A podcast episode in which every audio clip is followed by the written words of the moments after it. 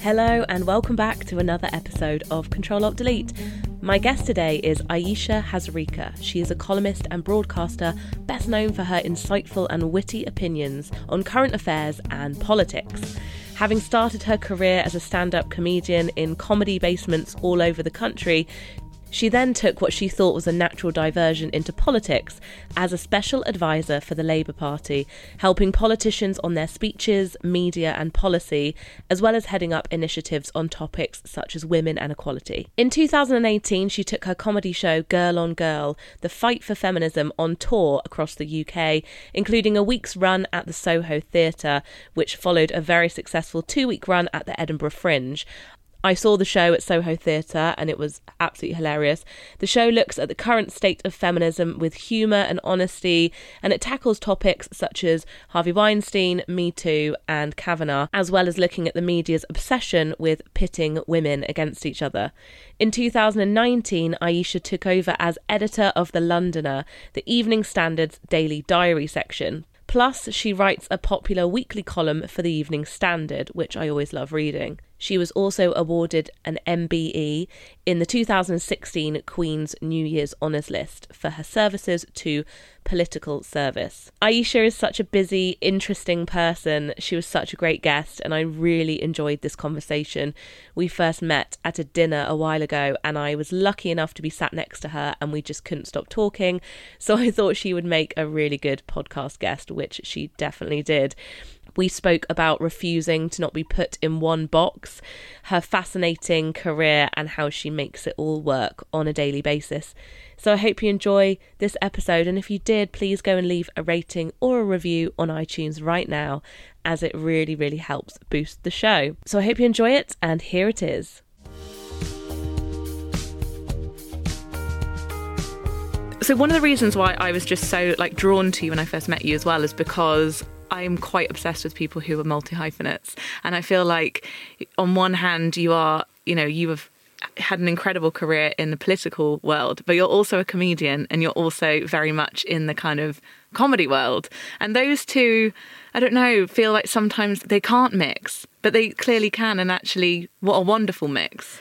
I know it's it's sort of worked out really well. And now I've got this kind of new strand as well where I'm doing journalism and I sort of edit The Londoner on the Evening Standard. So it's like my kind of career's just taken all these twists and turns. And what I loved about your book and the concept of what you do is the side hustle because that's kind of how I've built my career up. It has just been like, oh, I'll, I'll give that a go and I'll try that on the side.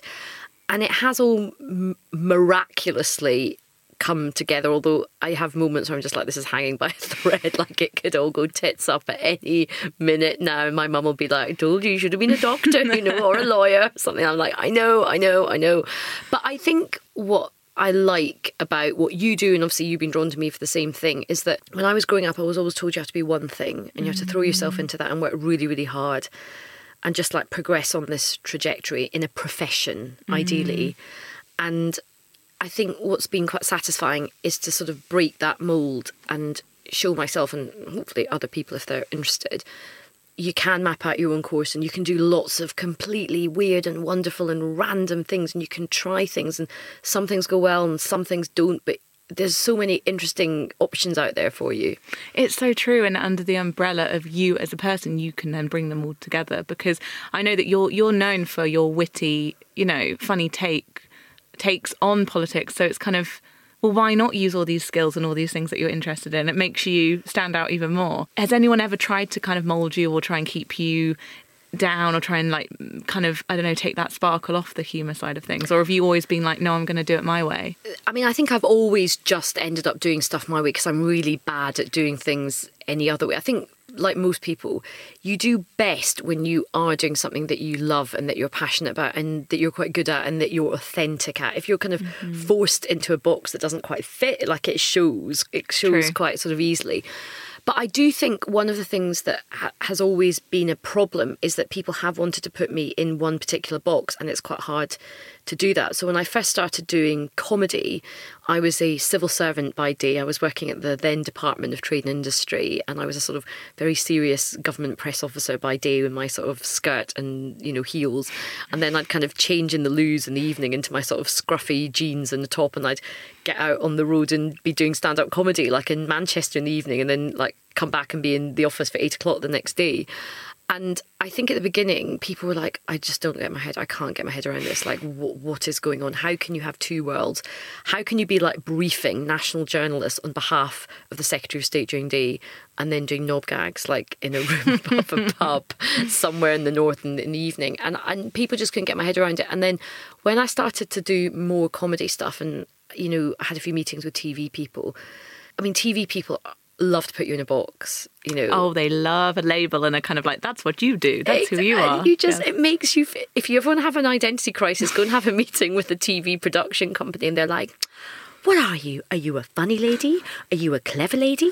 Are you a political lady? Are you a brown lady? Are you a spicy lady? Are you? I'm just like, oh my god, there's so many labels being thrown at me. I don't know what to do with myself. And I feel like you're always reminded of your age, even if you're like really young in your 20s they're like well you know you are you know not in the young young box anymore. And you're like sorry? Like, i'm 22 what? They're like well you are getting on a bit now. We've got someone who's like 16 who's like really funny and she's really sharp as well. You're like oh my god. Um, and then i actually funny enough as well when i when i met with my agents who are brilliant and they've been I've had a really great, great, great relationship with them over the last couple of years. When I first met them, one of them was like, hang on a minute. So you're saying to me that you just come out of the Labour Party, you're a political advisor, you've been stuck in Westminster for 20 years, and you think you're funny as well? I don't know if that's going to work as a combination because I'm not going to lie to you. I don't know if my corporate clients want after dinner speakers that just bang on about politics the whole time. And of course, now that is the thing, you know, yeah. with everything that's happening. So we had a conversation the other day and she was laughing actually saying, Do you know what? She said, I remember that conversation. She was like, You were so right to kind of you had this belief that at some point people were gonna find politics really interesting and that you could make it accessible and sort of a bit funny and just you know a bit less heavy. And she was like you were so right. And i was like i know it's like the one time i've ever been right on anything.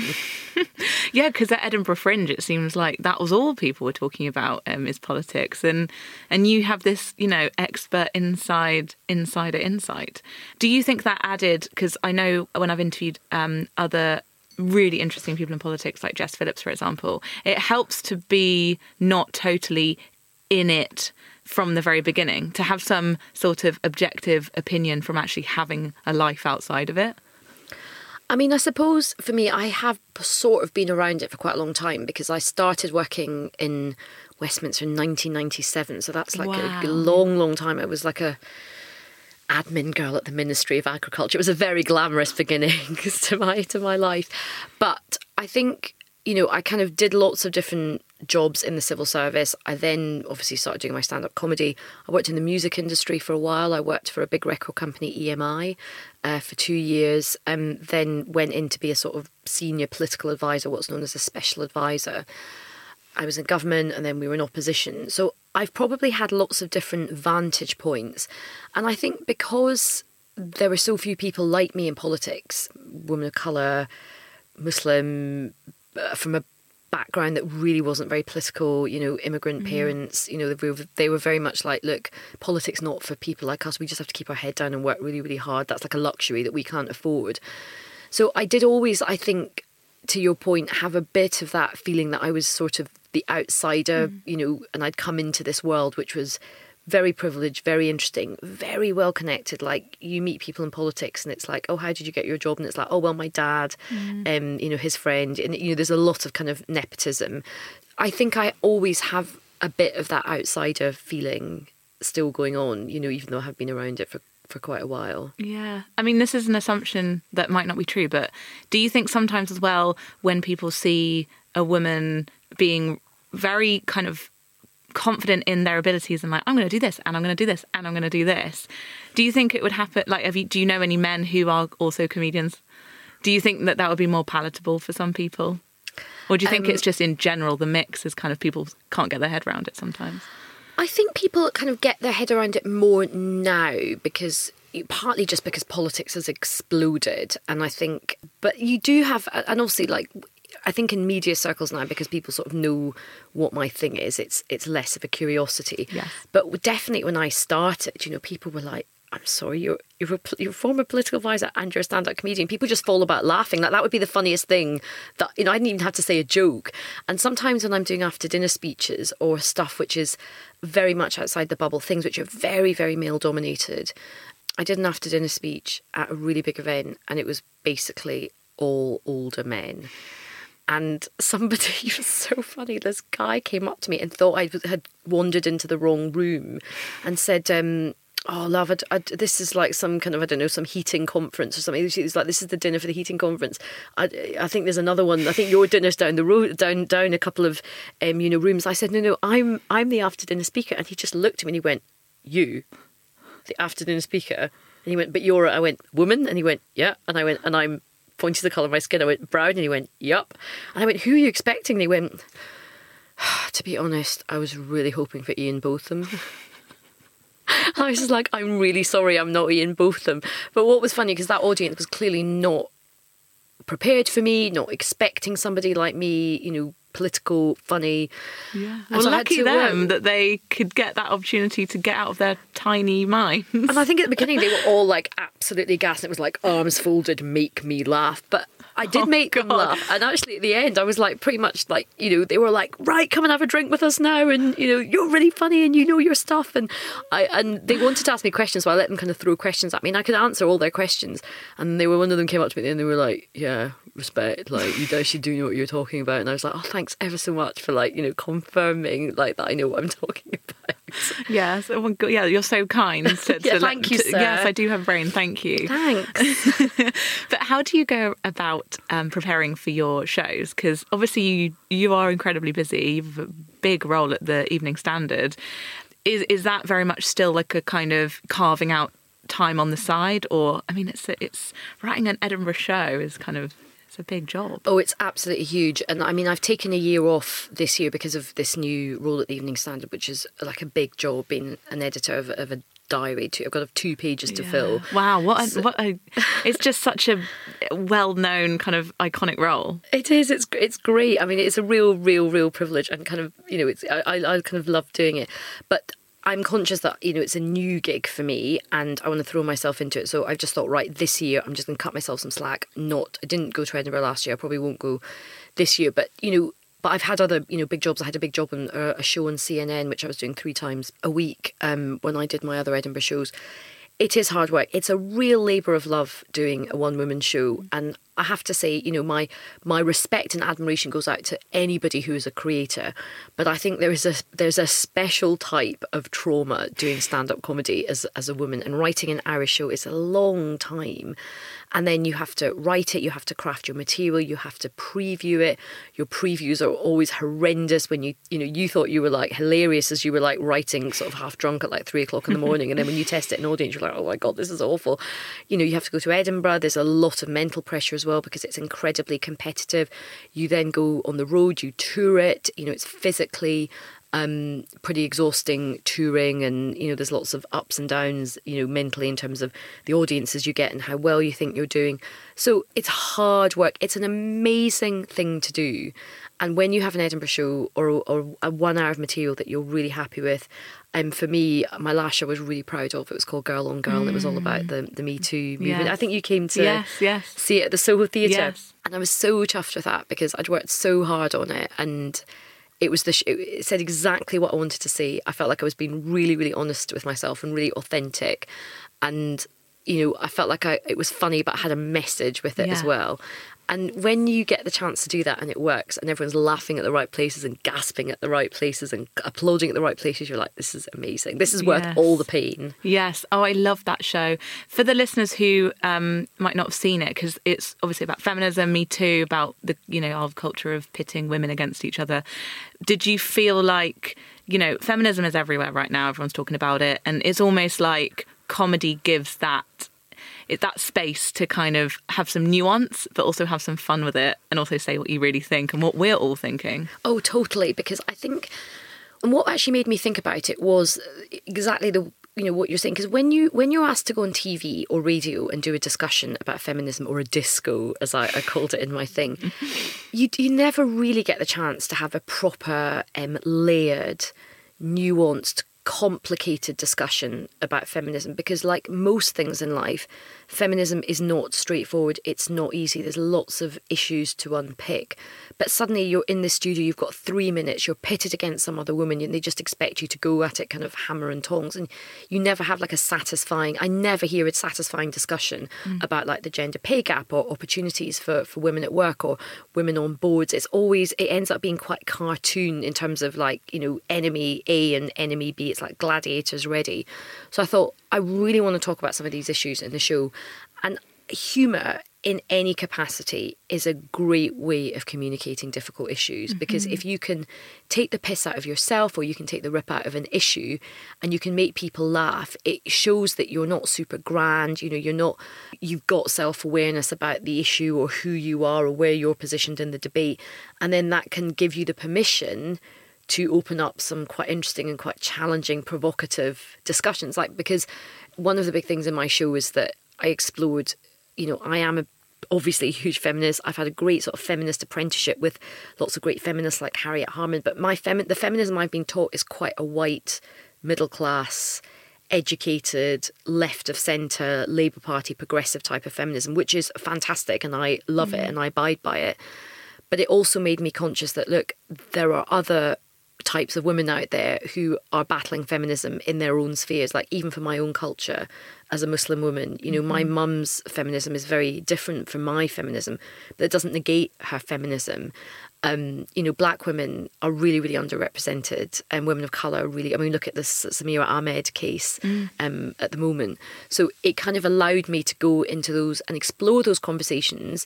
But because I'd given people plenty to laugh about, it just made having those conversations easier and it made the messages I think land a bit better than if I just been like you know finger wagging and I'm going to lecture everybody about what I think is the mm. right type of mm. feminism. Totally, because actually, I mean, it would have been an amazing TED talk, equally as brilliant. But at the same time, I don't know what it is about our brains that almost when we're laughing, we're reflecting and going, "Hmm, I just laughed at that," and also maybe that has made me feel icky that I'm laughing at that, or because at Edinburgh, I'm I'm always made to feel kind of awkward in the audience, yeah, you know, and and it's almost this kind of weird reflex where you're laughing and then you immediately think, hmm, okay, am, I, am I allowed to be laughing? Yes, and also I need to go and do some more work on looking into that topic or whatever. Yeah. So i do some more work on myself. yes, literally. Come away from Edinburgh being like, I need to work on myself. we all do. Um, also, Edinburgh, I think, needs to become more diverse in terms of the audiences. Oh, totally. I, I really feel like this is not, this is such a kind of melting pot of conversation, and I am in a sea of old white people. I know. But I do think that is very true of, you know, for example, when comedians go on the road as well, and, you know, when I record things which are fantastic, like the news quiz or, or anything like that, or the audience for Have I Got News for You yeah. or something, the audiences do tend to be white and older. Now, partly that's because they can get off work and they don't get anything to do during the day and they can come and, and see things. But I think you're right. I mean, I also think that the performers need to be a bit more diverse as well.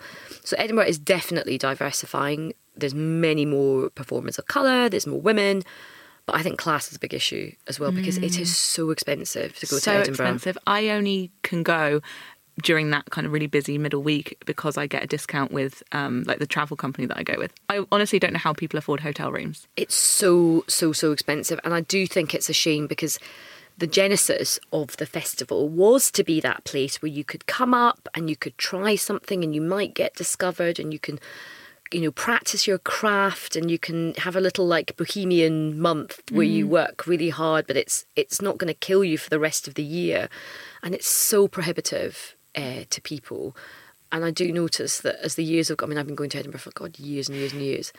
I mean, it is very, very middle class. Mm-hmm. It's very much, you know, it's still got that kind of, it's not quite footlights, but it's sort of, yeah, it's got that kind of feel to it. There's lots of kind of just you know there's lots of Tarquins and sort of I like literally am- and Uh, thinking of this improv group I went to see, and, and that in itself, was- improv group in he- itself. Just leave that hanging there.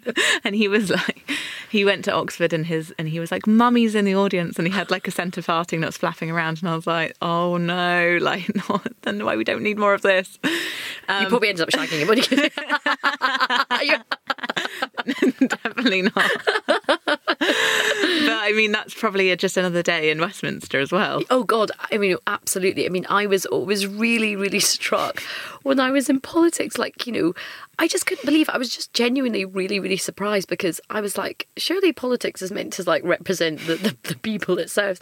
You get to Westminster and it's it is such a closed shop. I mean, I used to find that I'd be in these meetings with these all these young male advisors and they all looked the same and they all sounded the same and they'd all gone to the same university and they were all called Bob, Tom and Simon. So if you ever got if you ever get confused in Westminster, just go for Bob, Thomas Simon. You'll probably be like, okay. And then there were so few people of colour. I remember I got this job at number I was doing this work at number 10 and I was like, I mean, I'm not even that dark. Like, I'm literally beige. Like I'm like a pale beige. I'm like a really rubbish brown person. I've even failed at being a proper brown person.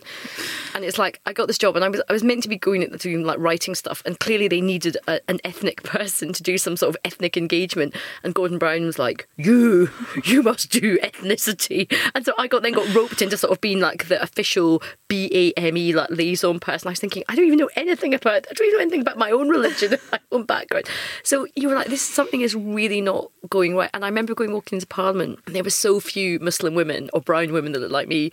They got me confused with like Saeed Avasi they were like curtsying, going, "Milady," and I was like, "Oh, this is nice. Ooh, they're so polite." here." And then like, no, no, they actually think I'm Sayeeda Warsi, who is like chair of the Conservative Party. Oh my goodness, because that has happened recently. I've noticed with uh, there's two comedians, and, and everyone just keeps getting them confused. I'm like, this is literally the most obvious, actual, tangible like proof that something is seriously seriously wrong. But you know, it's it's the whole diversity thing. It's become again like one of those things because we talk about it a lot, and it's a bit like, oh, it's also woke and like yawn. But it is so so important. Like whether you walk into Parliament, if I'm really honest as well, pretty much every newsroom I walk into, whether it's a broadcast newsroom or a newspaper newsroom, you probably have the same experiences when you're going into sort of big companies and things like that you know, we have got still such a long way to go on the most basic points on diversity. And while everybody sort of gets it from an intellectual point of view, they definitely get it from a moral point of view. Everybody's really keen to do what they can. The needle just doesn't seem to be moving, you know, mm. fast enough. And you just think it's such a no brainer. Like, if you're in politics right now, you're thinking, right, you've got this massive election coming up, everything, stakes are so, so high. You're trying to pitch to your electorate, which are like your customers. Who is there in your HQ that really understands about your different customers? Well, there isn't. There's one type of human being, largely white, largely male, largely from a you know middle class sort of mm-hmm. background, Oxbridge educated, probably south of England, London, base. It's like even if you take if you just remove this in politics and you're like even this as a marketing strategy is not a good idea. Surely you should get some expertise into how to get some of your other customers. But we, the penny just doesn't seem to have dropped in politics or the media, actually. Yes. And because whenever I hear, you know, incredible speakers talk about the need for diversity, sometimes they're like, do you know what? I would like to think that everyone was a good person and they just believe in equality. But the other argument is literally like, there's a financial gain. And look at the profit margins of some of the biggest box office hits at the moment, where the cast is predominantly people of colour, black lead roles. It's Yeah. like, this isn't just a like that like people need this we need this Absolutely. And I remember when I worked at EMI for a short period of time and um, I worked for the global chairman of the company. I remember us being in a board meeting and I was sort of sitting at the back and making notes. And I looked around the table and it was basically just all older white men and nobody had any hair. It was like everyone was just bald. And they were having this really like torturous discussion going, why is it that we just cannot crack the black urban market in North America? Why can't we get into the hip hop market? And I could see the light just bouncing off their like bald white heads. And I was thinking, this is the reason. Look around the room. Look around the room. You're all very good on the golf course, but you're not very good at your hip hop, let's be honest. oh my god i just ugh, it's enough to make you like i am that person now where like if an old man does speak, I am just a bit like I can't. I just don't even want to listen. Like I'm so over like you.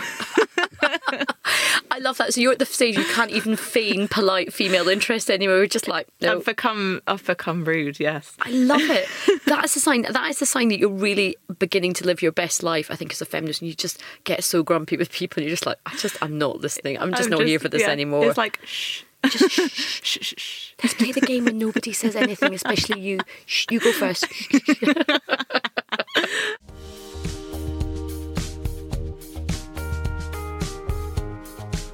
So I want to talk um, about your columns quickly because you, you you write such brilliant com- columns. oh, thanks, Emma. That means the world to but me. But it's hard it's a hard thing to do, isn't it? To kind of come up with an opinion every week and also something to say. How do you sit back and go, okay, what do I actually think about this? Versus kind of going on Twitter and being like, I, I can't imagine you ever like following the crowd on on a like mass opinion, but how do you kind of reconnect with like your true feelings on something? It can be quite a torturous process because I am, you know, I definitely monitor, of course, what's happening on Twitter. And as much as Twitter is a huge time thief, it's a, it's just part of my world as Yeah. a commentator, as somebody who's you know really engaged with what's happening right now, and what people think. So you do sometimes have that. You, you are shaped by what you see on Twitter, but I am conscious thinking, right, I don't want to just be like parroting, you know, what my echo chamber is telling me that I should be saying on Twitter. And I do agonise. I do find that a deadline obviously helps. Yeah. I do start trying to think about my column like about a day in advance, and then it's just I'm just kind of my head is getting more and more kind of confused. So I've done a new thing now where I just I've kind of cut down on my faffing because I used to, oh my god my pro, my procrastination just used to take such a long time. So I kind of have a a strong thought which just comes to me normally the mm-hmm. day before something's happened in the news, and then I jot down some stuff, but I tend to do Sky papers on a Tuesday night, so that's quite useful for me. So I go through the newspapers. Um, on Sky News, we do um, sort of tomorrow's papers to tonight, so that gets my brain kind of going as well. Yeah. Then I come home and it's quite late, it's about sort of one in the morning. I kind of write some thoughts down. I used to stay up writing my column till four in the morning, but I've stopped doing that. I now sort of probably write till about half one. Then I'll go to sleep for a few hours and I'll actually wake up, I'll sleep on it. So I just get my thoughts going in my head and then I sort of get up at five and just go, there's no time for faffing around. And it's actually, my head is really clear Mm. because I don't look at social media at that time in the morning and I just go, right, this is actually what I think now. Yeah, yeah. And I think the best advice that I ever got, or the best advice I ever heard, was from a fantastic writer called Matthew d'Ancona, who I really, really admire. He also writes for the Evening Standard, actually on the same day as me. And he did this um, speech at an award ceremony for comment writers. And he said, the best thing you can do is don't think about either the praise you will get or the abuse that you will get.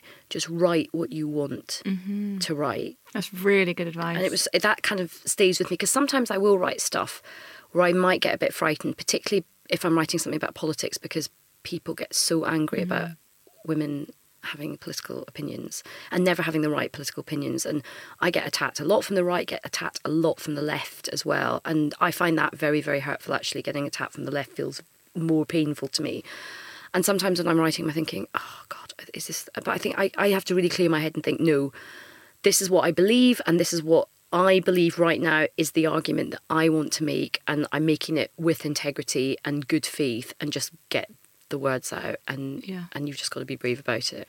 Yeah, because I guess it's like what you just said is really good advice because I guess your job literally is to get that thought down there and to inspire conversation, whether it is negative or positive. It's still it's still getting people's like juices going in their brains. Yeah, and I think that a good column, good column does get you thinking. You might not always agree with it. I mean, some of the the columns that I enjoy reading the most are the ones that kind of rile me up a little bit, and mm. they and, I, and they do provoke me, and they do challenge me, and they do make me sort of think about things in a different way. Look, I might still decide that actually my original view was correct, but I think it's really important to sort of test your opinions and test your beliefs and question them.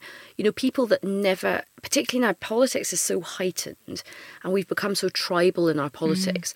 And i think that's very dangerous. If you never take a moment to kind of step back and think well do i still think this? You know Yeah. has the argument changed? A bit the word nuance you used earlier i think is so important. I think we've, we've lost it so much in our discourse in our political discourse in our social discourse on our social media Yeah. discourse. And that's sort of what i try and also i try and put a bit of humor in as well Yeah. because I think sometimes if you're trying to make a point, then you know using a bit of humour. I like to be quite self-deprecating in my columns as well because I Mm. think I may as well just get in there before other people do. So, and again, I think it's sort of rel- I like to think that this sort of relaxes lead because that's the other thing. Sometimes when you read columns from people and it's also ha ha ha, I'm so clever, like I'm the cleverest chap in class and I know everything. And I quite like to sort of say to my readers, well, I, I don't have all the wisdom and all the knowledge, and I'm probably not right, like even half the time. This is what's led me to think what I think, and here is what I think. Yeah, that's a good way to kind of open it up and level it out a bit, and kind of just be like, well, look, come come and listen to what I've got to say at least. That is so true that we've lost the art of um, just like having a good discussion and a good argument, and not being like you are right and I am wrong. I was in an argument this weekend with a friend who doesn't like Meghan Markle and I really do like Meghan Markle and we like we like really went at it. Like not not in a kind of vicious way just in a like well this is why I think she's great and this is why and then they were like well this is why I've got a problem with it. And it was like silly really you know having a petty glass of wine and talking about Meghan Markle but we're still friends like we- we were li- five minutes later we're laughing and You talking about like something else off or something like that. Whereas I think that's, if that happened on Twitter it'd be oh. like Oh. I'm blocking I'm you blocking, blocking and re- reported. Cancel your account. delete yourself entirely. I know it just gets so overblown on Twitter. I mean, I've gotten. I mean, I tend to try to not sort of fight with people on Twitter because I find it very draining and it's really unpleasant. But I mean, some of the stuff I've been attacked for is just so over the the top, and you're like, I know the the person, one of the people who sort of attacked me, and I just thought, I kind of know you in real life, and I mm. think you're you're you're better than this. Like you're way way better than this.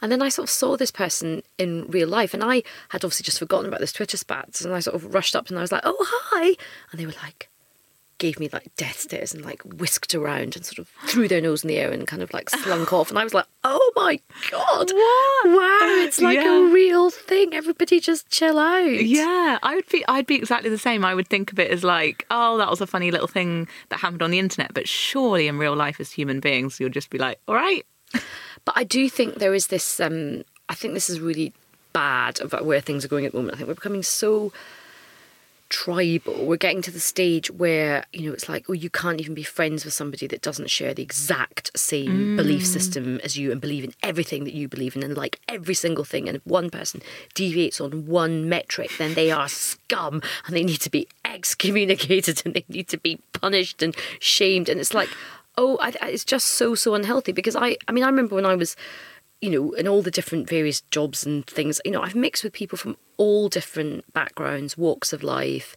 opinions, people who I've really, really agreed with, people I've really, really disagreed with.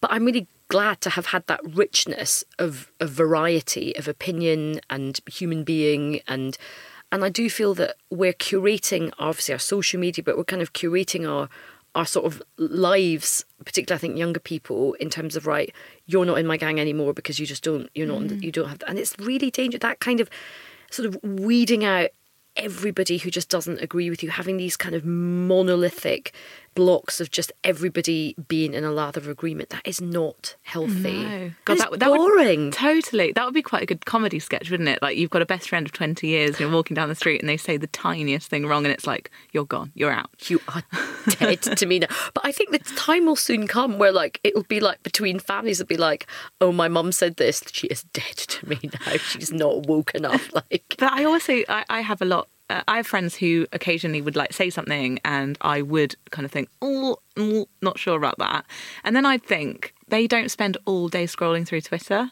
so actually. It's not really fair to kind of hold everyone up to this standard of like knowing the fact that a word has evolved overnight into something else, or you know, in the last twenty minutes. yeah. We can't we can't say that anymore. That means something different. It's like well some people genuinely like you just kind of need to point it out in a polite way and they're like oh cool i didn't know that thanks Yeah. type thing And look, let's be honest, that is gonna happen to us.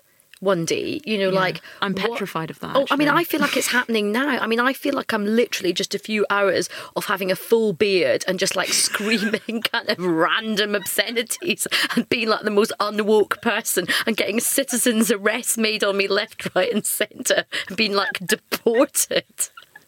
You know, it's just like it, it's going to happen to us all, and you just think, oh god, I think everyone just has to just be a little bit, a little bit kinder um, Yeah. to each other, just like a tiny bit more accepting. That is absolutely hilarious because I feel like as I'm getting like uh, because being a millennial like was really young at one point. Now now I ah. now I'm an older millennial. Ah. Looking down not looking down but just seeing the generations below and being like I feel kind of like I could say something quite wrong and and then they'd be like oh don't worry she's just you know she doesn't quite get it like you would with someone's grandma Yeah. god it's hilarious I know the chick. That's so funny. Like, so you feel like a middle-aged millennial now. yeah yeah I feel like I've but then you know I I God, what does that make me? It's like get me a taxi to Dignitas after this is finished. like it's over for me then. I believe in us. I think we'll be fine. So I know this is a cliche question, but I really wanted to ask you Mm-hmm. because you know got the um, the chance to. So you do so much. You sometimes are up till two a.m. in the morning writing your columns. What do you do to switch off from everything? Obviously, is- look at Twitter. No, it's a really good question, and it is one that I probably struggle with a bit. I am not great at switching off. I mean, this neither. weekend I actually was quite feeling quite ill, quite fluey. So I think my body was like, "You have to have a break. You haven't had a full weekend off in ages," and I just stayed in my sort of pajamas all weekend and didn't leave the house and binged on Netflix oh, and got Deliveroo. And it was I mean it was the most restorative thing. It was just so good. And also because I most of my work is communicating. It's talking or it's writing or it's broadcasting or it's doing public speaking. It's just nice not to mm. talk. Yes, I love that feeling of not that you have to like really deserve it, but you know when you feel like I literally like I just deserve every ounce of this kind of sofa delivery day, and I'm gonna Yeah. I'm gonna just like have the best time doing this. And I, I, what what was great and was I just not a scintilla of guilt or shame. No, I was like, exactly. I do not care. No. this is me living my best life. Yes. right now. This is it. I mean, I think one of the things which, um, and I'd be interested to hear from you because I, I mean, I look at your brilliant portfolio career as somebody who had like quite a regular job for a long time, you know, in the civil service and then as a special advisor and Labour Party. I mean, I've been sort of freelance now really for about the last kind of oh, sort of four years. And I think I still have that anxiety about taking any mm. time off. You know, you, you still sort of think, oh, if, I, if I say no to something, is that it? Will I never ever get asked to do that gig again? Or is it just really, you know, profligate of me to sort of say no to the to earning money when, you know, I haven't got my pension sorted out? And somebody does actually need to do a piece of work. Maybe this is a good one for you to do, Emma. I think there is something about, I know everybody says, self care and time off. But I think if you're a really busy freelancer, there is a panic about time off. There is like an absolute fear of time off and just not really knowing what to do with yourself if you're not working or hustling or doing your admin or doing something connected to your brand. I think it's really interesting. I think there's a genuine kind of psychological panic that you go into. yeah, definitely. You're just like, what do I do? Who am I? Is Yeah. there a God or is there been pointless existence? Ah! yeah, and it's sometimes it is it is just totally illogical. You know, sometimes the good thing about being freelance is sometimes you can be like booked for a thing in like maybe February 2020. Like you might be doing an event or something. You might have agreed to that. So you you know that there are, there might be things coming up, and there will be, but you can still be like it's all over. Yeah. it's totally over. I'm finished. I'm through. I'm a has been. But um, no, it's just that that constant juggle, isn't it? But I, I always come back, even when I'm having the worst day ever, I can't help but think I am the luckiest person in the world that I don't have to ask permission to have a day off. And actually, it's all down to me. And that is a scary part. But I remember when I had a full time job, you know, when you have to like book off time for a holiday, I don't have to do that anymore. And, and everything, that beats everything. I, I, I agree with that. I mean, my situation's slightly changed because I've got this gig at the Evening Standard now, which I'm doing sort of, you know, it's quite sort of full on. But I do think it's it's really, really empowering to know that whether you choose to work or, or whether you choose to take a day off or whether you t- choose to sort of book your holiday, you are your own boss. And you don't have to sort of, you know, ask permission of anybody, and it's down to you to manage your time. And I think that's so empowering. But also, I have to say, it does make you so much more of a productive person. And I think when we look at the world of work, like whenever I go in and do, I don't know, a bit of consultancy at an organisation, or I might go in to do like a, a day where I talk to people about politics or, or strategy stuff for things. I do think that we are going to. I think a lot of people are kind of trapped in this i've got to be in the office at 9 i have to mm. stay there till 6.30 i have to go to these pointless meetings. My time is not my own. I have no agency over how i want to organise my work or deliver my work and or, or have any creativity over my mm. work. And as a result the work is not that great. It sort of gets done because it you know has to get done and you have to meet the deadline. There's no great excitement about it. And i do think employers would get their staff would be so much more productive if they just cut them some slack Yeah. and said right just deliver me this project by this point i don't really care how you go about it I did have one boss who was really like that, and it made me, it actually made me kind of realize that I work so well that way. She was like, You've got a month to do this. It was a huge presentation, and it was like a lot of ongoing research. And she was like, You've got a month. I don't care how you do it. I don't even care if you come into the office. She was like, But if it's not amazing, yeah. And it was just it was that real like a i've been trusted. B i feel like a human being Yeah. who can like sort myself out and get dressed in the morning.